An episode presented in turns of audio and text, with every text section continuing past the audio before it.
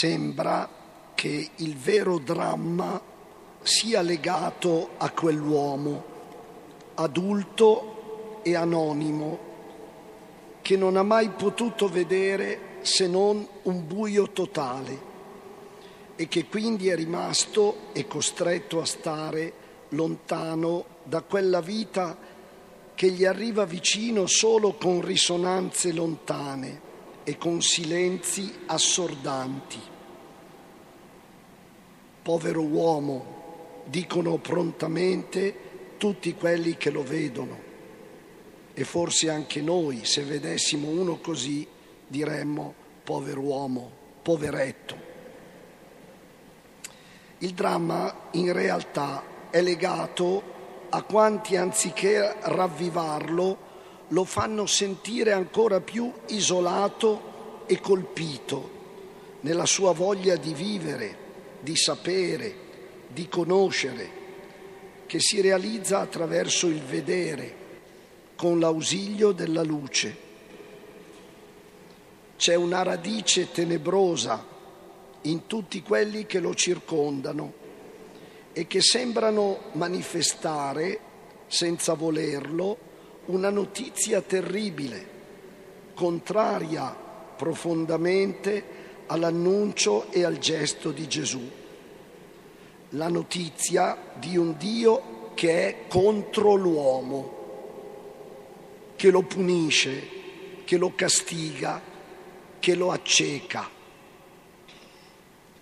I primi a dirigersi in questa direzione sono i discepoli, che si chiedono come mai è nato cieco quest'uomo e che, come si giudicava all'epoca in base alla teoria della retribuzione, che Gesù subito smentisce, identificavano la cecità come conseguenza di un peccato, forse non suo, ma dei suoi genitori. Chi ha peccato perché nascesse cieco? Lui o i suoi genitori prima di lui? Questa è la teoria della retribuzione, la malattia, la morte come effetto della colpa. Ma Gesù smentisce chiaramente, assolutamente, questa teoria che pure la Bibbia conosce. Ad ogni effetto, anche secondo noi, deve corrispondere una causa e anche un giudice. E questo giudice non può essere che Dio, un Dio contro, un Dio da cui è bene stare distanti, di, dal quale bisogna difendersi un Dio che va temuto, la religione della paura, la religione dell'inferno, la religione della colpa, dei sensi di colpa. Poi ci sono i farisei, gli avversari di Gesù, che rincarano la dose e la convinzione. Quest'uomo non può essere stato risanato dato alla luce, cioè fatto rinascere da un presunto profeta di cui non sappiamo la storia, le origini, che comunque non osserva la legge di Dio, cioè il giorno sacro del sabato. Per sette volte, a più riprese, gli chiedono come, come, in che modo, ti sono stati aperti gli occhi? Come? In che modo hai riacquistato la vista? Cercano contraddizioni nel racconto per poter negare il segno, ma anzi trovano una logica sempre più profonda e convinta nell'uomo, che forse di Gesù aveva solo lontanamente sentito parlare, senza mai poterlo avvicinare, né immaginare di poterlo fare. Disorientati dai gesti compiuti da Gesù e anche dalla chiarezza di pensiero del miracolato, non possono fare altro che negare l'evento. Forse non era cieco, faceva finta, faceva finta di esserlo. Le stesse cose si riprodurranno dopo la morte di Gesù e la risurrezione. Forse non era morto, era svenuto e poi è rinvenuto. Negare gli eventi, negare la potenza di Dio, un Dio che è contro l'uomo, non a favore. Ecco allora la testimonianza necessaria dei parenti, i quali per paura, oggi si direbbe, si avvalgono della facoltà di non rispondere non rispondono alle domande, dicono chiedetelo a lui, all'età, parlerà lui di se stesso.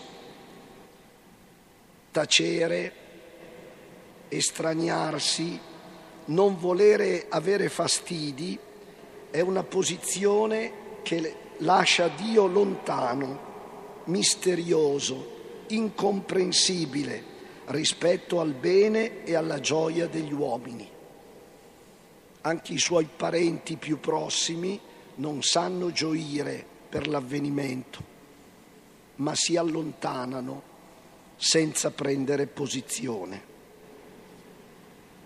Ecco dunque queste tre situazioni. C'è chi cerca di trovare la causa o anche la colpa, c'è chi nega l'evidenza c'è chi tace consapevolmente tre atteggiamenti contrari alla fede, che invece afferma che Dio non ama il dolore, che noi non siamo nati per soffrire, che il mondo non è una valle di lacrime. Purtroppo ci sono tuttora delle forme di spiritualità cristiana che sono imperniate sulla sofferenza, sul dolore. State lontani da queste forme di spiritualità perché non corrispondono a Gesù e al Vangelo. Ci sono gruppi di preghiera, ci sono trasmissioni apparentemente religiose, radiofoniche, radio religiose, dove l'idea di Dio e della sua volontà raramente o quasi mai viene associata alla vita e alla felicità dell'uomo. L'uomo, secondo il Vangelo, è chiamato ad essere pienamente felice, pienamente se stesso, non solo nell'aldilà, come dicono queste forme distorte di spiritualità, soffrire di qui per gioire di là. Ma il Vangelo non dice queste cose. Avere il gusto della sofferenza, trovare Dio dove si soffre, chiedere addirittura in alcune forme estreme di soffrire di più per partecipare meglio alla passione di Cristo. Sono delle deformazioni della spiritualità cristiana. L'uomo è chiamato ad essere felice su questa terra e non solo nell'aldilà. E Gesù è venuto a proclamare questa verità e a smascherare questo inganno.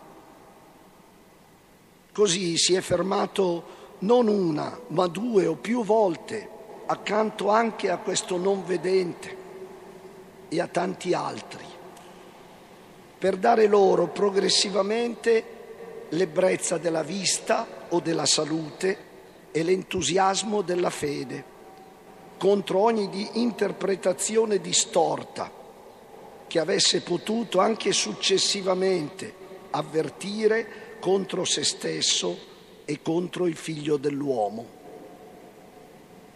Gesù sta così tanto dalla nostra parte, e specialmente dalla parte dei sofferenti, che le accuse fatte a chi è cieco, a chi è malato, a chi muore, sono le accuse che fanno al figlio stesso de, di Dio.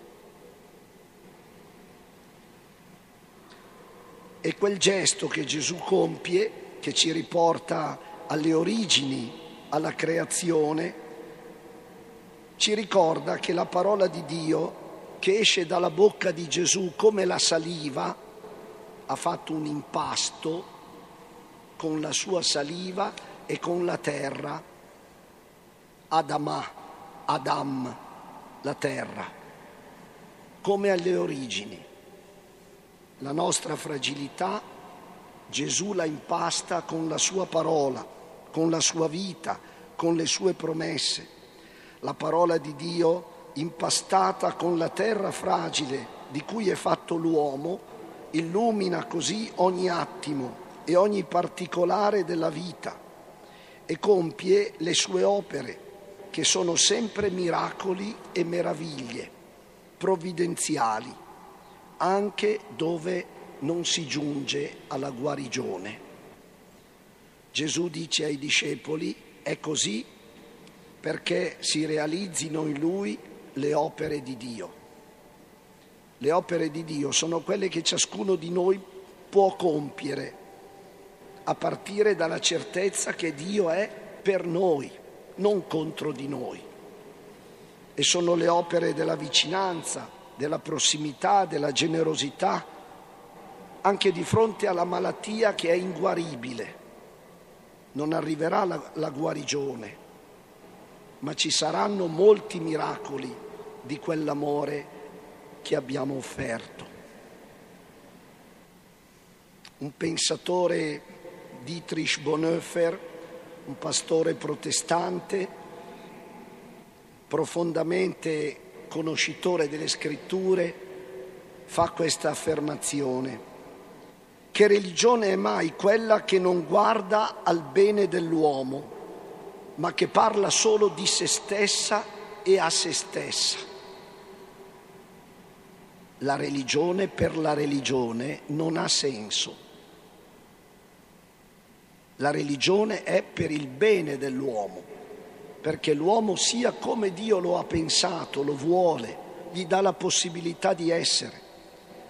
Che religione mai è quella che non guarda al bene dell'uomo ma che parla solo di e a se stessa.